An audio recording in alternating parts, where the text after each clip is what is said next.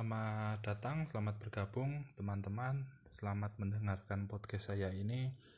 Uh, untuk pemahaman yang lebih baik, silakan teman-teman bisa sambil mendownload, mengunduh uh, PowerPoint yang sudah saya letakkan di Google Classroom.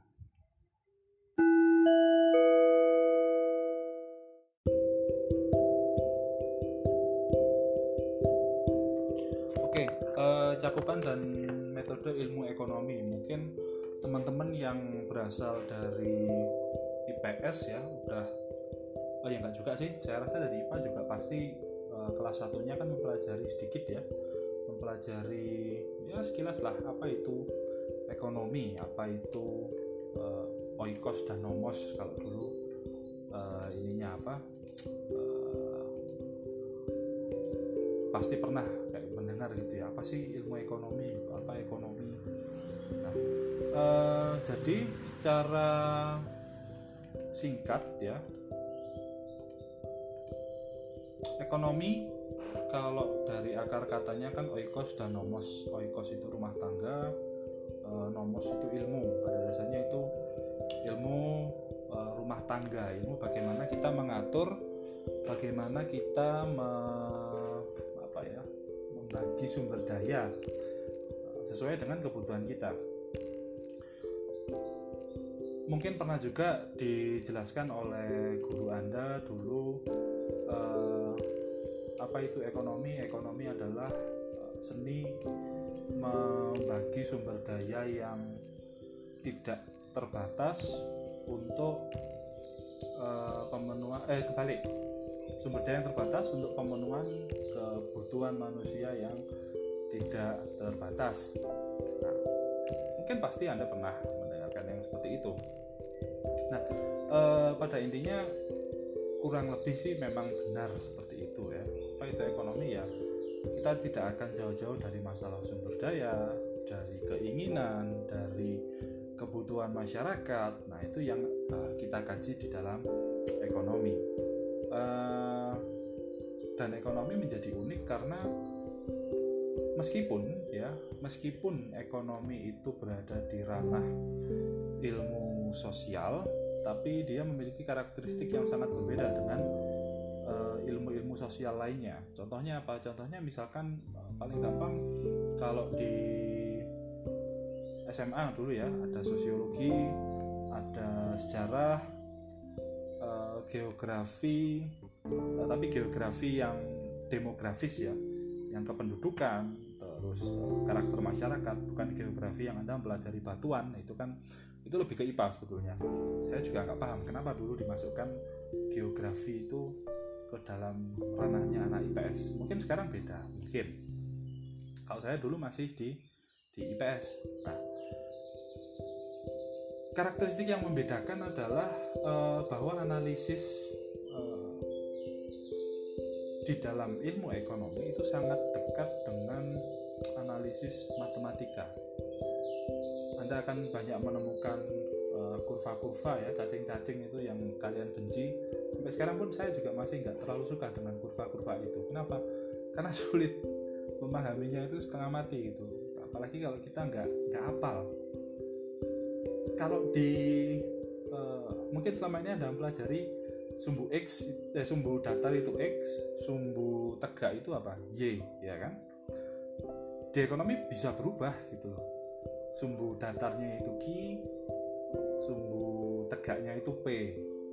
Bagaimana hubungan antara price dan quantity yang ada di faktor uh, kegiatan produksi yang ada di kegiatan konsumsi bagaimana harga dia mempengaruhi jumlah barang yang dikonsumsi. Bisa juga sumbu datar itu adalah uh, X1 sumbu tegak itu adalah X2 seperti yang bisa Anda temukan di indifferent curve atau uh, kurva production possibility frontier. Nanti akan Anda pasti akan mempelajari itu. Di mana kurva tersebut menunjukkan uh, kombinasi dua barang. Pusing kan? Tidak selamanya yang tegak itu X. Tidak selamanya yang berdiri itu Y. Bisa jadi yang yang horizontal itu Y. Karena Y di sini menggambarkan pendapatan. Sementara uh, yang tegak dia nanti C menggambarkan consumption. Bisa seperti itu. Intinya uh, analisis atau kajian ilmu ekonomi itu sangat dekat dengan matematika. Dan sebaiknya anda mulai mulai apa ya ya mulai mempersiapkan lah. Tidak perlu terlalu ambis ngebut gitu ya santai aja. Tapi juga jangan terlalu uh, relax. Sayang sekali. Penyesalannya nanti di depan kalau misalkan kalian kesulitan memahami analisis matematikanya. Itu. Ya oke kita lanjutkan. Nah uh, kenapa sih sebetulnya penting untuk mempelajari ilmu ekonomi? Uh, yang terutama sebetulnya bagaimana cara kita berpikir bagaimana cara kita menyikapi permasalahan-permasalahan sosial dari berbagai sudut pandang. Nah, uh, ini ini agak agak agak sulitnya juga bahwa sudut pandangnya ekonomi itu bisa mengingat dia adalah social science, mengingat dia adalah ilmu cakupannya ilmu sosial, itu bisa bisa apa ya macam-macam bisa dari berbagai sudut pandang seperti itu. Nah, uh, ada tiga konsep dasar ya, tiga konsep dasar yang uh, sering kita ulang-ulang, sering kita apa ya, sering kita bahas begitu mungkin di dalam ilmu ekonomi. Yang pertama adalah opportunity cost. Opportunity cost yaitu uh, sebentar biaya yang Anda korbankan, biaya yang Anda korbankan untuk memilih suatu alternatif yang lainnya. Contoh misalkan Anda sekarang kuliah. Ya. Anda kuliah uh, setelah lulus SMA Anda kuliah memutuskan untuk tidak bekerja terlebih dahulu. Biaya peluangnya dilihat dari mana? Biaya peluangnya dilihat dari uh, bisa satu berapa biaya yang anda keluarkan untuk kuliah bayar uh, eh, UKT ya bayar SPP mungkin yang kos bayar biaya kos uh, biaya makannya nanti gimana. Ditambah dengan hilangnya pendapatan yang mungkin anda dapatkan ya, yang mungkin anda dapatkan kalau anda bekerja. Contoh misalkan uh, lulusan SMA mungkin kerjaannya tidak terlalu bisa tinggi ya. Let's say uh, jaga toko misalkan. Jaga toko anda sebulan dibayar uh, katakanlah 2 juta 2 juta setengah. Karena anda memutuskan untuk kuliah ada kehilangan ya, kehilangan uh, pendapatan tersebut. Potensi pendapatan 2 juta setengah itu hilang karena anda memilih untuk kuliah. Nah di sini anda mengorbankan ya anda mengorbankan 2 juta setengah itu untuk bisa mengambil uh, biaya untuk bisa mengambil uh, kegiatan kuliah untuk bisa berkuliah seperti itu. Itu yang pertama biaya peluang. Nanti akan kita uh, dalami lagi. Kemudian yang kedua uh, adanya marginalisme. Marginal itu apa? Tambahan. Tambahan dari uh, ada satu konsep misalkan produksi. Nah, kemudian ada tambahan produksi. Nanti yang bisa disebut sebagai marginalisme margin ya. Berapa sih tambahannya? Itu yang nanti juga akan uh, banyak kita bahas. Dan yang terakhir pasar yang efisien. Itu yang yang uh, selama ini mungkin anda membayangkan pasar adalah ya ya pasar pasar fisik gitu ya. Kalau di Malang pasar Dinoyo misalkan atau pasar Batu kalau di Surabaya uh, pasar Turi misalkan atau di pasar-pasar fisik tempat uh, bapak ibu anda belanja kebutuhan sehari-hari gitu ya. Baik itu pasar modern baik itu pasar tradisional ya. Tidak salah uh, kalau dulu mungkin ya mungkin di ekonomi SMA anda apa? Memahaminya pasar sebagai tempat bertemunya penjual dan pembeli. Sekarang kita ubah sedikit pemahamannya, paradigmanya. Bahwasanya bukan penjual dan pembelinya tapi adalah permintaan dan penawarannya yang bertemu. Ya bukan penjual dan pembelinya tapi permintaan dan penawarannya. Istilah kerennya supply and demand. Itu yang membentuk pasar anda beli online misalkan di Shopee, di Tokped, ya, uh, Bukalapak, OLX, atau mungkin di forum-forum jual beli di Facebook, di Instagram, Anda kan tidak ketemu dengan orangnya, apalagi sekarang uh, PSBB misalkan di Jakarta, nggak mungkin Anda masuk ke pasar atau sangat sulit mungkin ya, mungkin sangat sulit untuk masuk ke pasar untuk untuk COD-an sama anda beli apa kayak gitu. Biasanya yang cewek-cewek suka beli apa skincare gitu ya atau yang cowok-cowok beli apa kayak gitu. COD-an sama pedagang. Di mana pun bisa menjadi pasar. Kan seperti itu. Kalau nggak ketemu gimana? Berarti nggak ada pasar dong? Ya nggak juga.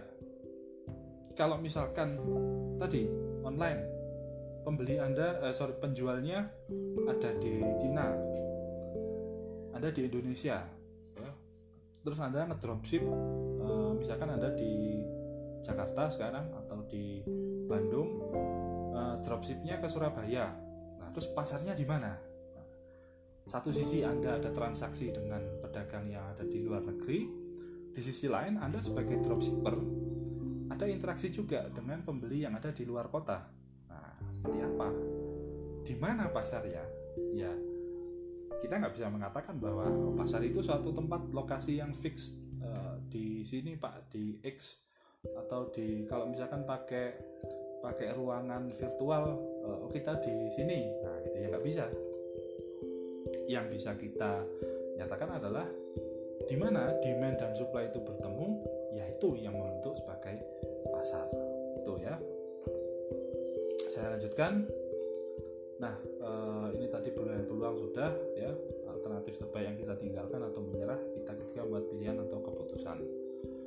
Nah, semua keputusan pasti membutuhkan pasti ada yang dikomprom, uh, dikompromikan, compromise. Anda memutuskan untuk kuliah berarti Anda nggak kerja. Anda memutuskan untuk kerja dulu berarti Anda ambil gap year atau mungkin ada teman anda yang lebih lulus uh, eh, SMA menikah ya kan nggak apa-apa juga kalau memang uh, perusahaan dia udah udah pewaris uh, tahta gitu misalkan ya atau pewaris bisnis yang gede yang dia ongkang-ongkang aja udah dapat duit sehingga dia memutuskan udah saya merit aja lah nggak usah kuliah. Nanti sambil jalan belajar melola bisnis perusahaan. Ya boleh-boleh saja nggak masalah. Intinya itu adalah opportunity cost biaya peluang ya. Apa yang anda korbankan karena anda mengambil suatu uh, pilihan ya. Uh, kita lanjutkan lagi. Marginalisme tadi juga sudah saya jelaskan sedikit ya saya bahas. Nanti bisa anda baca lebih lanjut begitu ya. Bagaimana efisiensi pasar juga sudah ini uh, nah ini tadi yang saya bahas di awal ya. Uh, alasan alasan kenapa sih harus belajar ekonomi walaupun sangat personal itu ya urusan sosial dan global mengenai alokasi sumber daya, kemudian manfaatnya bagaimana, ya. Nah, nanti uh, lebih lanjut ada pembahasan mengenai fiskal, ada moneter, ya, ada ekonometrika. Uh, apa itu ekonometrika? Itu adalah perpaduan antara teori ekonomi, matematika, dan statistika. Pusing, iya banget.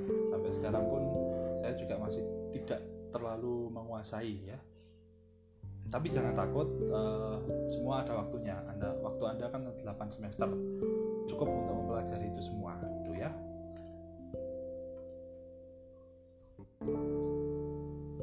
Oke kita lanjutkan. Uh,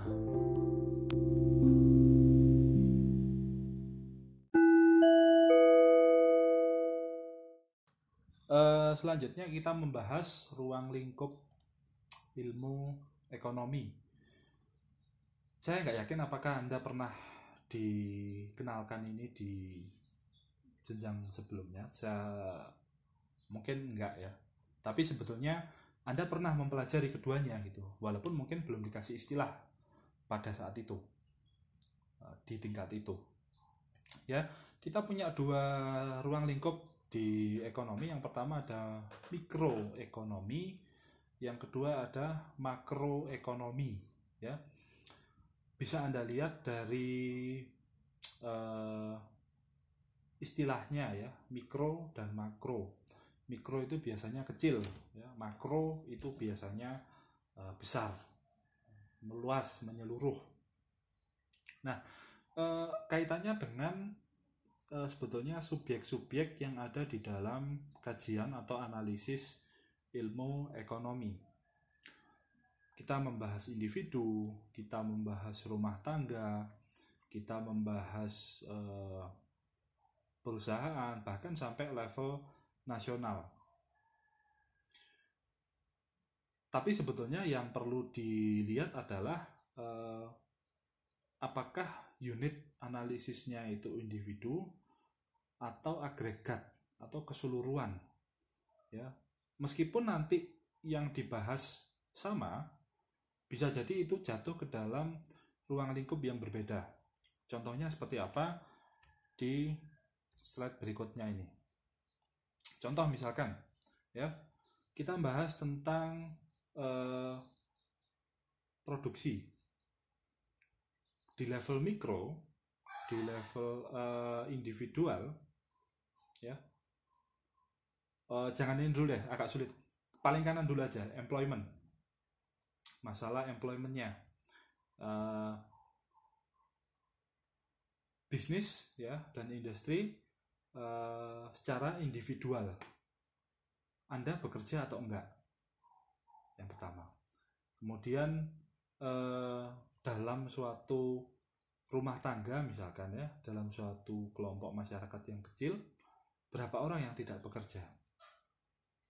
Mengapa dia tidak bekerja? Nah, itu lebih kecil. Sementara di level makro dilihat secara keseluruhan. Kalau tadi kita ambil misalkan cuma satu perusahaan cuma di uh, agriculture saja atau cuma di industri saja maka di makroekonomi kita melihat uh, gimana kalau di satu negara di seluruh sektor perekonomian ada pertanian, ada jasa, ada industri, ada utilitas, ada perdagangan hotel dan restoran, ada uh, utilitas tadi udah belum ya? Listrik dan air. Total keseluruhannya bagaimana? Nah itu yang dilihat. Itu yang dilihat. Terus uh, ke kirinya sekarang. Tentang pendapatan. Distribusi uh, pendapatan dan kekayaan kalau di mikro kita melihat gajinya berapa sih? Gajinya perorangan berapa sih? Gaji upah minimal yang bisa diperoleh berapa? Kalau dia tingkat pendidikannya sekian upahnya berapa? Sementara kita lihat di level makro kita melihat masyarakat tingkat pendapatan masyarakat berapa? Anda pernah tahu istilah pendapatan per kapita kan? Nah itu kita bahas di sana. Rata-rata berapa per orang pendapatannya. Sekarang kita lanjut ke kirinya lagi. Harga. Harga kalau di level mikro ya berapa harga? Anda beli gorengan gitu ya berapa harganya? Anda beli sewa apartemen Anda bayar kos harganya berapa? Itu harga di dalam analisis mikro. Sementara di analisis makro melihat keseluruhannya harga itu dia akan menimbulkan harga konsumen harga produsen kemudian tingkat inflasinya seperti apa ya. Seperti itu. Bahasanya sama harga terus uh, pendapatan unemployment tapi di level yang berbeda akan menyebabkan pembahasan yang berbeda pula seperti itu. Terus selanjutnya kita beralih ke yang paling kiri sekarang produksi ya. Produksi dalam satu hari industri itu bisa memproduksi berapa? Itu di level mikro. Walaupun kita tetap ngomong sama-sama industri ya. Produksinya berapa? Berapa unit uh, mobil yang bisa diproduksi oleh uh, Yamaha dalam satu periode waktu gitu misalkan. Sementara di level makro kita ngomong total productionnya. Seluruh industri jasa uh, sorry sorry seluruh industri manufaktur bisa menghasilkan berapa dalam periode waktu tertentu? Dalam setahun misalkan. Itu dilihat dalam PDRB atau PDB kalau levelnya nasional. E, regional juga makro ya walaupun dia bukan nasional. Tapi yang dilihat adalah agregatnya ya sistem keseluruhannya. Totalnya berapa? Nah itu. Kalau kita ngomong total kalau kita ngomong yang uh, kira-kira itu ruang lingkupnya lebih besar itu kita ngomong data makro makroekonomi analisis ekonomi makro. Sementara kalau di yang tadi household individu ya itu di ranahnya ekonomi mikro ya atau microeconomics. Ada dua. Walaupun nanti sebetulnya sekali lagi ini dipecah jadi banyak mikroekonomi itu nanti ke sini sini sini. Makroekonomi itu nanti ke sana. Tapi uh, nah ya